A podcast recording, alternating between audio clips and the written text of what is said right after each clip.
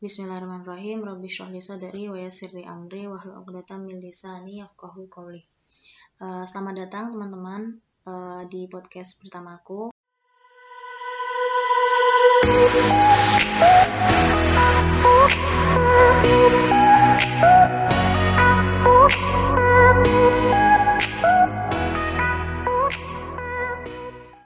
Uh, jadi di sini mau bercerita, ya menjawab pertanyaanku sih sebenarnya tapi barangkali uh, jawaban dari pertanyaanku ini bisa kita gunakan bersama-sama teman-teman. Jadi ada buku Manajemen Security Muslimah, Panduan Muslimah, uh, Panduan Keamanan Muslimah dari Intayan Tindak Kriminal. Uh, jadi ada tiga tujuan yang aku coba rangkum oleh penulisnya namanya Nur uh, Nur Said Harun penerbit Samudra Solo ya aku coba rangkum tiga poin yang menjadi tujuan penulis. Yang pertama, e, berbicara tentang kejahatan itu kan apa ya? Berbicara tentang tentang bencana ya. Karena kejahatan ini masuk dalam masuk dalam kriteria bencana, bencana yang ditimbulkan oleh manusia gitu. Namanya bencana itu kan terjadi tiba-tiba, kemudian di mana pun berpotensi gitu, dan juga menimbulkan kerugian pun sama gitu dengan uh, apa namanya bencana kejahatan ini kejahatan aja lah nggak usah ada bencana bencananya nah uh, kejahatan ini kan terjadi di mana te, apa ya terjadi di mana-mana kan. Maksudnya nggak terbatas ruang dan waktu gitu. Di mana pun dan kapan pun itu pasti uh, apa ya berpotensi gitu. Dan itu ya secara tiba-tiba gitu. Kadang kita bisa tahu mungkin kadang kita bisa tahu uh, apa ya uh, ciri-cirinya. Tapi lebih banyaknya kita kadang kurang ya kurang peka dan lengah aja gitu dengan uh, risiko itu gitu. Jadi intinya pertama itu uh, bencana kejahatan itu tindak kejahatan itu pasti selalu ada.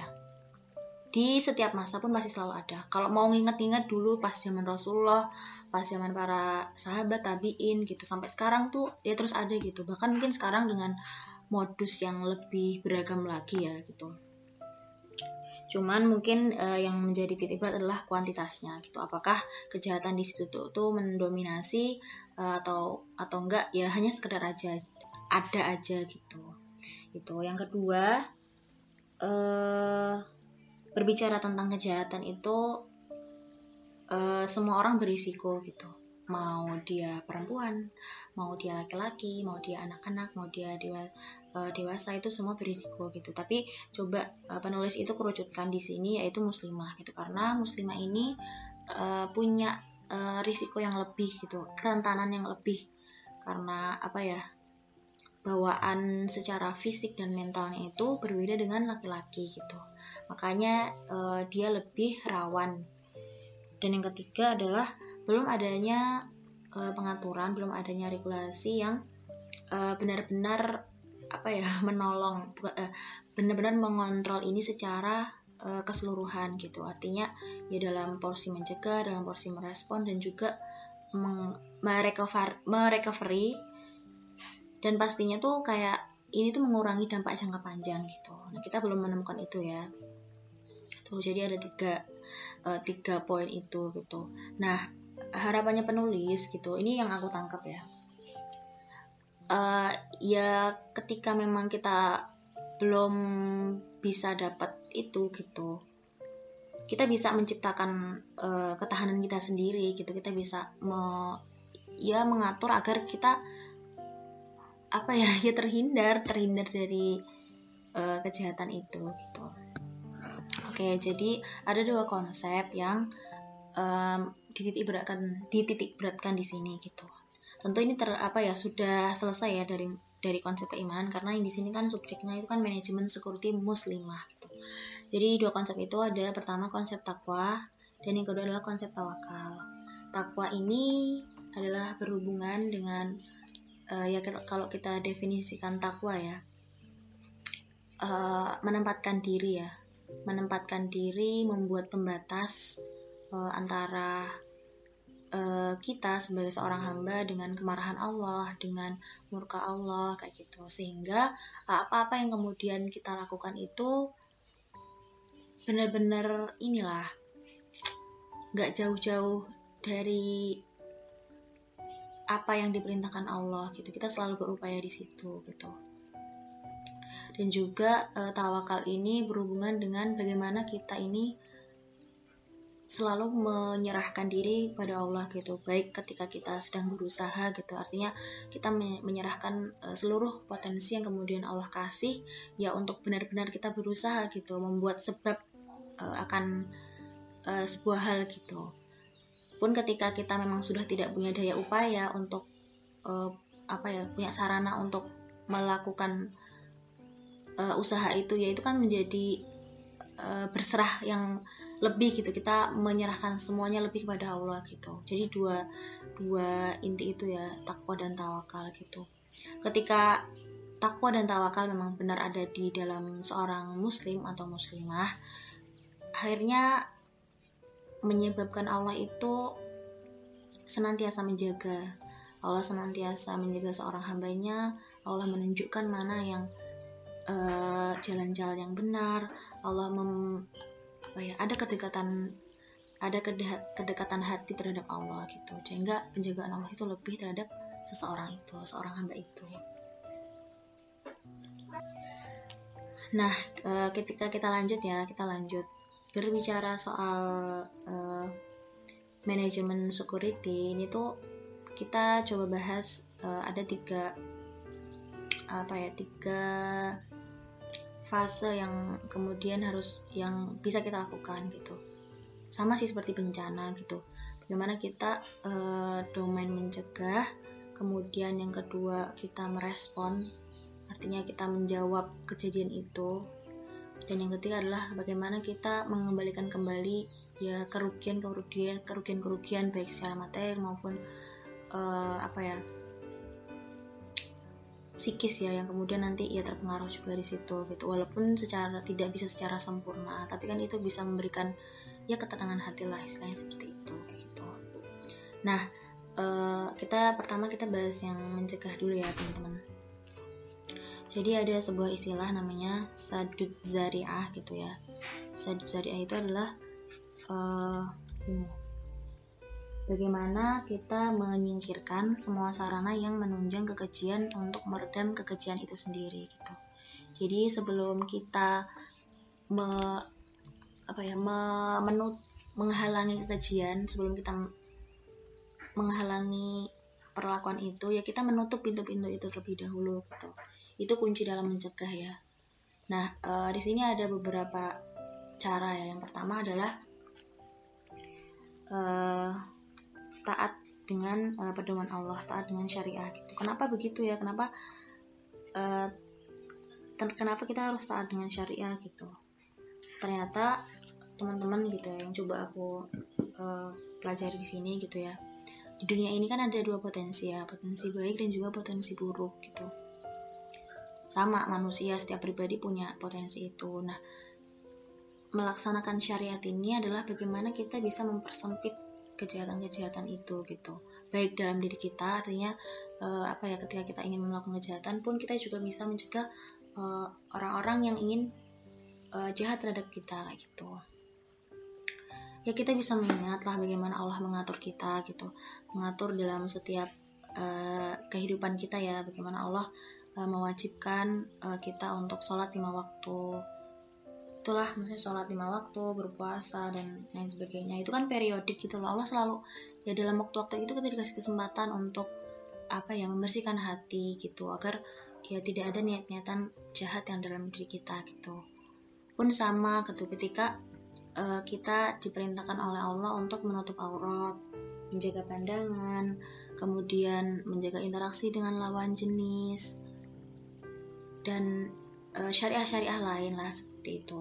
Mungkin kalau ini ya yang biasanya kita dengar ya terkait dengan uh, ayat tentang janganlah mendekati zina gitu ya. Itu kan la takrobu zina janganlah kamu mendekati gitu. Mendekati aja kita nggak boleh gitu apalagi kita melakukan kan. Itu kan sebuah upaya ya agar kita tuh tidak membuka pintu-pintu itu gitu agar kita pun juga tidak terjerumus gitu karena barangkali sangat mudah sekali kita untuk masuk ketika pintu-pintu itu sudah terbuka gitu. Maka Allah sangat sangat sangat menjaga kita dengan syariah-syariah yang Allah turunkan gitu.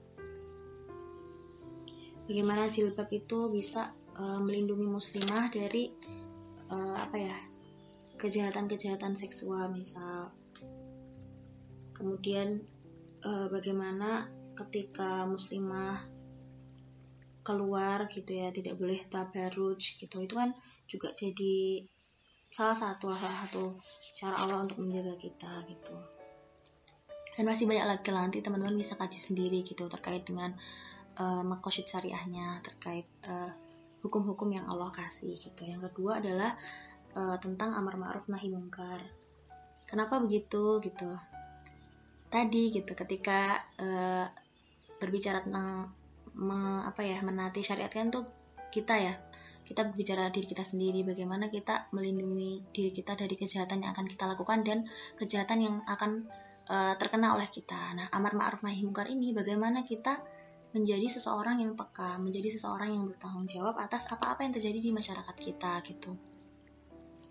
Yang pada akhirnya ketika kita ingin punya keinginan untuk apa ya islah dalam masyarakat perilaku masyarakat ada sebuah upaya-upaya yang kemudian kita lakukan gitu. Misal kita uh, apa ya studi studi analisis sosial. Maksudnya kayak kita melihat uh, kondisi sosial kita kita berinteraksi dengan sosial kita gitu. Ini bisa kita lakukan uh, baik ketika kita menjadi seorang yang apa ya yang tinggal di tempat itu dalam waktu yang lama itu kan biasanya ya kita akan lebih mudah gitu untuk melaksanakan itu ya. Untuk ya mungkin kita udah selesai dalam tahap mengenali masyarakat kita gitu. Kita tinggal bagaimana kemudian kita mengeksplor me, menumbuhkan me, menyuburkan kembali potensi-potensi kebaikan yang ada di tempat kita tinggal. Berbeda ketika kita mungkin orang baru atau kita mungkin musafir yang hanya sebentar di situ ya. Itu kan kita pasti akan melihat bagaimana kondisi masyarakat kita bagaimana kondisi oh, sosial di sana gitu kalau dalam buku ini ada sih menarik gitu terkait dengan sholat gitu ya. Uh, bisa kita gambarkan ketika dalam suatu masyarakat itu uh, masjid jamaah masjidnya itu rame gitu ya. Kalian jangan ngeliatin pas corona ya itu beda. Kita ini pakai situasi yang umum bukan yang sekarang sekarang terjadi ya. Itu kan bisa digambarkan kalau misalnya masjidnya itu rame, berarti kan insya Allah warga-warga yang di situ adalah orang-orang yang baik, orang-orang yang bisa dipercaya, orang-orang yang amanah seperti itu. Ya walaupun kita tidak bisa menafikan, pasti mungkin ada satu atau dua yang uh, berpotensi kayak gitu, yang berpotensi melakukan kejahatan. Tapi secara umum kan baik gitu. Kita bisa melihat salah satu dari situ gitu. Pun ketika kita berinteraksi dengan mereka, kita akhirnya bisa tuh tahu misalnya tetangga kita tuh kondisi seperti apa dan kemudian kita bisa menggali informasi yang lebih gitu lewat interaksi yang ada kayak di sini tuh pernah terjadi apa di sini tuh uh, potensi kejahatannya tuh apa gitu. Nah akhirnya kita sebagai orang baru atau mungkin orang lama di situ ya kita bisa menyiapkan apa ya uh, sebuah upaya gitu sebuah upaya kita untuk coba kita pertama kita lindungi diri kita dulu. Kita lindungi diri kita melalui sistem keamanan yang baik ya. Entah rumah kita entah dalam diri kita ketika kita keluar rumah. Kemudian aset-aset yang kita miliki bagaimana kita menjaga itu gitu ya. Itu kan salah, uh, salah satu menjaganya. Dan kemudian gimana nih kita mengendalikan mengontrol sosial kita agar potensi-potensi kebaikan yang ada di situ tuh lebih banyak ketimbang potensi-potensi buruk gitu. Karena itu berpengaruh ya uh, kita bisa menutupi lah apa-apa kejahatan di situ gitu. Kejahatan yang ada di situ dengan potensi-potensi kebaikan gitu. Walaupun uh, apa ya kontrol sosial yang paling yang tuan yang paling yang sempurna itu kan ketika kita bisa menciptakan apa ya sebuah hukum yang kemudian ditaati semua ya. Ya mungkin kalau sekarang ya bisa undang-undang lah gitu. tapi kan belum kita belum bisa sampai ke sana yang hukum yang ada sekarang benar-benar komprehensif dan apa ya ya benar-benar mengurangi dampak jangka panjang gitu. Itu sekali lagi tentang itu. Bagaimana uh, amar ma'ruf kita apa namanya interaksi kita dengan masyarakat uh, kegiatan kita dalam berdakwah itu sangat berguna gitu untuk mengurangi untuk menutup pintu-pintu kejahatan gitu. Sekali lagi itu ya teman-teman. Jadi ketika mungkin kita tahu hari ini banyak sekali potensi yang potensi kejahatan yang ada kita bisa menyelesaikan uh, satu demi satu semampu kita gitu dengan uh, petunjuk dari Allah juga gitu. Dan kita juga bisa menciptakan keamanan dalam diri kita uh, ya agar kita terhindar dari hal-hal tersebut gitu. Nah yang ketiga terkait mencegah adalah Allah memberikan kita opsi hijrah gitu. Allah memberikan kita opsi hijrah yang mana kita bisa nyari tempat yang lebih aman dari uh, tempat sebelumnya gitu. Tapi menurutku uh, apa ya menurutku ketika kita dikasih tempat di situ ya insya Allah itu udah apa ya sesuai dengan kemampuan kita ya. Gitu. Jadi jangan menyerah dulu gitu ya itu berbicara tentang mencegah aku coba cerita dikit-dikit lah terkait ini ya. Jadi dulu kan aku pernah KKN ya temen aku KKN di, di luar Jawa lah pokoknya. Ini sebagai contoh aja yang pernah aku lakuin. Jadi ketika kita datang dulu malam-malam kita sampai sana eh, kita disambut sama ibu yang ya dekat sama kita yang ngurusin kita juga. Itu ibunya langsung ya memberikan nasihat gitu bagaimana e, berinteraksi dengan orang di sini tuh seperti apa budaya di sini tuh seperti apa gitu. Akhirnya kita bisa menjaga diri gitu loh. Kayak aku inget banget pesan yang ibunya bilang tuh. Kayak ibunya tuh menekankan pokoknya yang cowok jangan sampai ya deket maksudnya tuh sampai punya hubungan sama anak-anak cewek di sini gitu. Karena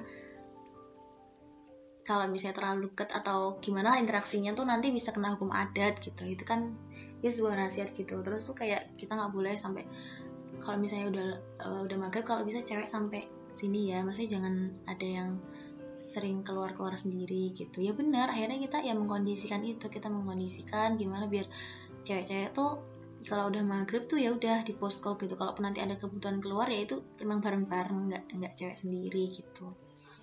Tuh jadi ya ya itu latihan juga sih menurut aku pengalaman dan ini itu kan tadi soal ini ya keamanan dalam bermasyarakat ya. Ini kalau dalam keamanan ini uh, aset ya aset barang gitu itu lucu di sana tuh uh, ini bayangin aja kayak barang motor mobil gitu. Motor sih motor tuh bisa aja naruh di luar kuncinya di luar tuh be aja gitu. Dan gak ada yang nyuri gitu karena ya di situ kita sudah sama-sama paham bahwa ya potensi itu di situ nggak ada gitu nggak ada yang mau orang yang motornya gitu-gitu aja gitu kan. Itu sih kayak ya ini jadi salah satu contoh sih. Jadi tapi kalian jangan lakuin di Jawa ya jangan coba-coba gitu. Tuh itu teman-teman. Oke kita lanjut ya. Tadi kan udah porsi mencegah ya sekarang ketika kita merespon gitu. Jadi dalam merespon ini kita punya kita bisa melakukan usaha defensif usaha uh, melawan gitu. Karena ketika kita membela agama harta nyawa dan kehormatan diri kita itu kita dinyatakan sebagai mati syahid gitu. Dan yaitu para ulama yang berpendapat apa ya coba jumhur ulama berpendapat seperti itu gitu. Mayoritas mengatakan wajib hukumnya melawan sesuai dengan kemampuan diri dari serangan penjahat untuk kaidah-kaidah tajridnya juga ada uh, aku coba uh, ambil salah satu aja ya, dari Ibnu Taimiyah. Berfatwa ketika kita apa ya melakukan fase-fase defensif itu kita bisa memulainya dengan uh, pertama cara-cara yang baik ya. Artinya ketika kita bisa melakukannya dengan nasihat ya kita bis ya kita lakukan dengan nasihat gitu. Tapi ketika kita tidak bisa ya kita bisa menggunakan uh, apa ya senjata-senjata lain yang bisa memotong. Bisa memotong atau tangan kaki si pelakunya gitu. Atau ketika memang kita udah terancam mau dibunuh kita harus bunuh mereka juga gitu. Kita harus berupaya untuk yang membunuh mereka gitu. Karena ketika kita berhasil membunuh mereka pun uh, kita mendapatkan pahala gitu. Dan mereka tetap aja mendapatkan dosa gitu. Jadi itu ya salah satu contoh terkait dengan uh, kaidah tajrid melawan gitu. Nah untuk teknik perlawanan itu banyak ya sebenarnya banyak banget yang dan emang ini sebenarnya menurutku harus dipelajari khusus sih khusus untuk muslimah gitu. Laki-laki juga sih sebenarnya. Tapi ini kita ngomongin muslimah ya. Maksudnya kayak ya perlu banget gitu. Kayak uh, pertama kita harus kayak ngedata apa aja sih yang dari perempuan ini yang berisiko terus apa aja yang bisa kita lakukan ketika kita uh, mendapatkan serangan itu gitu. Dan apa kayak alat-alat apa aja yang bisa kita gunakan untuk jadi senjata kita misal kayak pulpen atau ATM atau apa gitu yang itu tuh kita selalu bawa ke mana-mana dan itu tuh tajam dan berguna gitu. Atau mungkin kalau teman-teman mau belajar bela diri itu lebih baik gitu untuk mencegah itu gitu. Nah untuk melawan ini juga tuh uh, Jenderal Syed Muhammad Khattab dalam Ar-Rasul Al-Qaid. Itu memberikan dua jenis perlawanan perlawanan gitu ya. Ada perlawanan secara psikologi ada juga yang secara uh, fisik gitu. Menurutku perlu banget sih apalagi perempuan yang dia itu mengedepankan perasaan ya untuk tahu ini gitu. Jadi kayak itu kan menguatkan mental ya. Bareng aja kayak perempuan biasanya gak biasanya sih. Nggak tahu beberapa mungkin ya.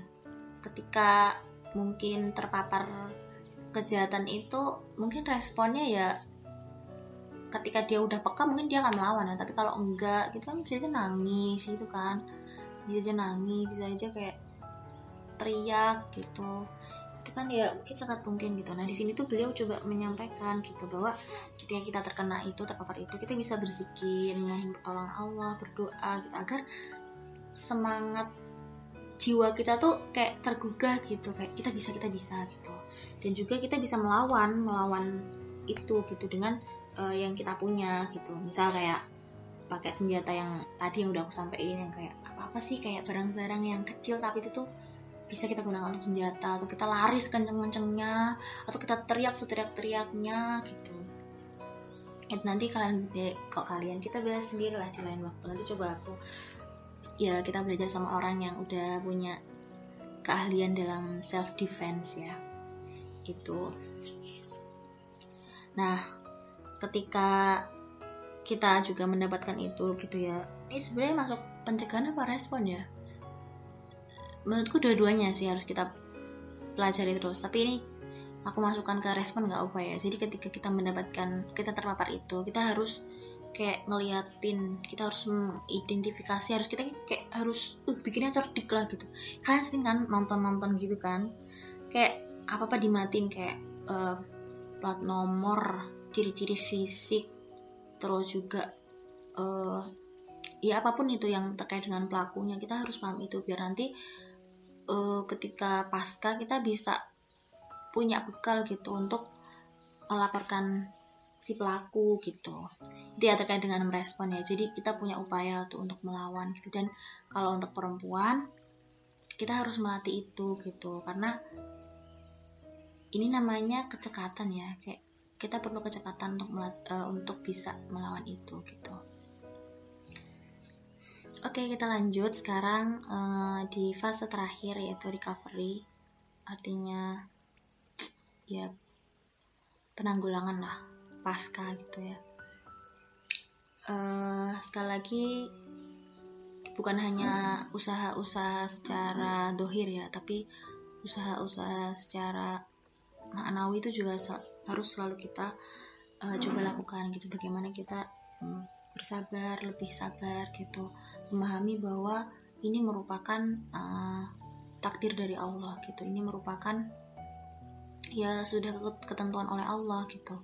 Dan juga kita coba nih muhasabah diri muhasabah diri terkait uh, apa aja sih yang kita lakukan sehingga kemudian kok Allah memberikan cobaan ini kayak gitu. Allah memberikan uh, kejadian ini kepada kita gitu. Kita kan bisa kayak ya mengoreksi diri gitu. Pasti kesalahan kita? Oh, mungkin kita tidak am tidak apa ya kita terlalu berani atau kita apa ya manajemen keamanan kita kurang gitu. Atau mungkin kita perlu latihan bener-bener self defense gitu dan lain sebagainya. Itu gitu. Jadi porsi muasabahnya karena kan saya lagi uh, kejadian ini kan ya tidak tidak ini ya tidak lain adalah sebuah ketentuan dari Allah gitu udah udah dari sononya kayak gitu. Itu ya itu secara manawi. Nah secara dohir tadi ketika tadi kita udah ngafalin tuh ngafalin uh, identitas yang bisa kita dapat dari si pelaku kita bisa melaporkan itu kepada pihak yang berwajib. Kita bisa membuat pengumuman kayak terkait tempat itu tuh tidak aman terus kayak ciri-ciri kejahatan uh, di situ tuh apa aja terus potensinya tuh apa aja kita bisa kayak ngasih tahu ke orang banyak gitu terkait itu itu kita bisa ngelaporin juga si pelakunya kepada pihak yang berwajib gitu dengan tadi bukti-bukti yang kita punya yang udah kita hafalin gitu Nah, yang terakhir tentang uh, doa gitu. Kita berdoa, kita apa namanya menyerahkan semuanya kepada Allah. Kita kan doa itu uh, ada ini ya, ada tiga gunanya gitu. Yang pertama, doa ini bisa mencegah kita dari hal-hal buruk yang kemudian akan terjadi. Doa pun juga bisa kemudian ketika hal itu sudah terjadi, doa bisa mengurangi kerugian, mengurangi bala yang akan kita terima. Dan yang ketiga, doa itu sama kuatnya dengan musibah gitu. Maka ketika musibah dan doa ini datang bersamaan gitu, maka mereka akan ya berperang satu sama lain gitu. Mungkin di uh, di langit sana untuk ya memberikan apa yang terbaik untuk kita gitu. Jadi jangan pernah kecewa dengan doa, jangan pernah berhenti berdoa. Memohon perlindungan, perlindungan dari Allah. Memohon eh, agar kita senantiasa diberikan oleh Allah petunjuk gitu. Itu ya teman-teman terkait dengan manajemen seperti muslimah gitu nah jadi aku mau mencoba memberikan kesimpulan yang aku dapat. Dari bahas ini adalah ketika mungkin kita hari ini uh, menganggap ya atau berdebat terkait dengan uh, kenapa uh, apa namanya ketika orang itu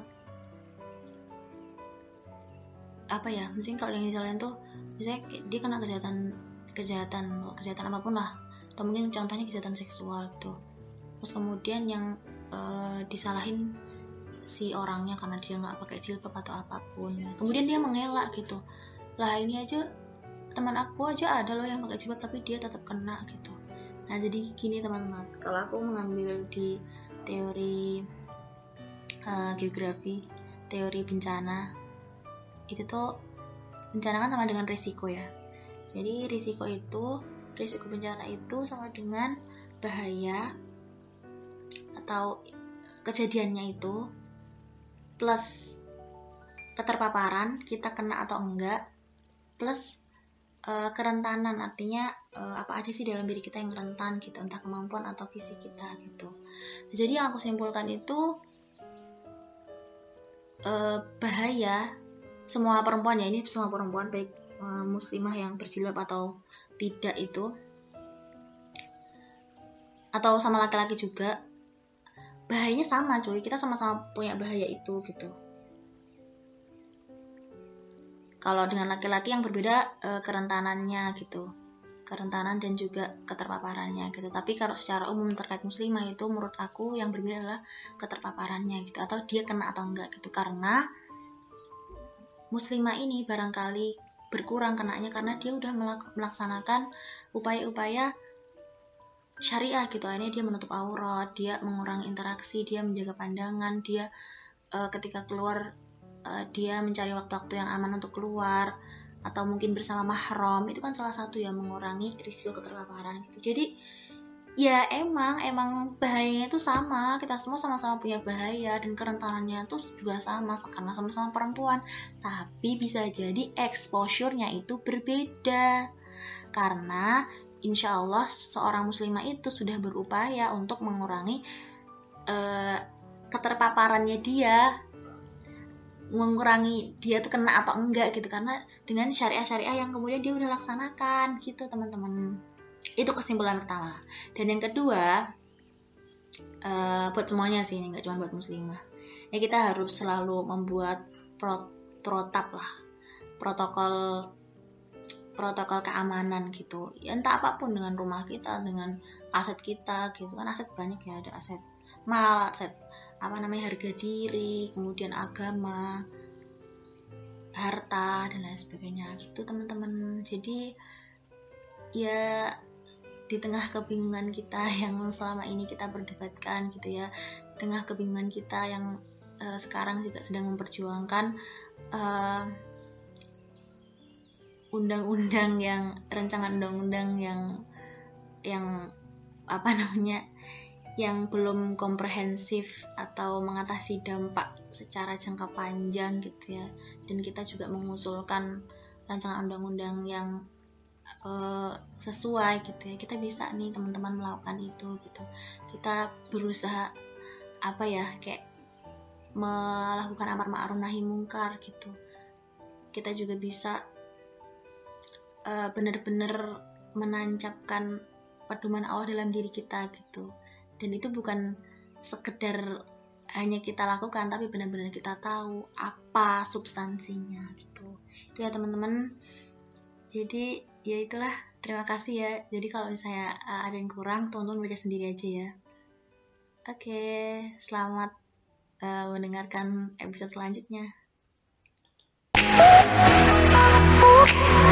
Oh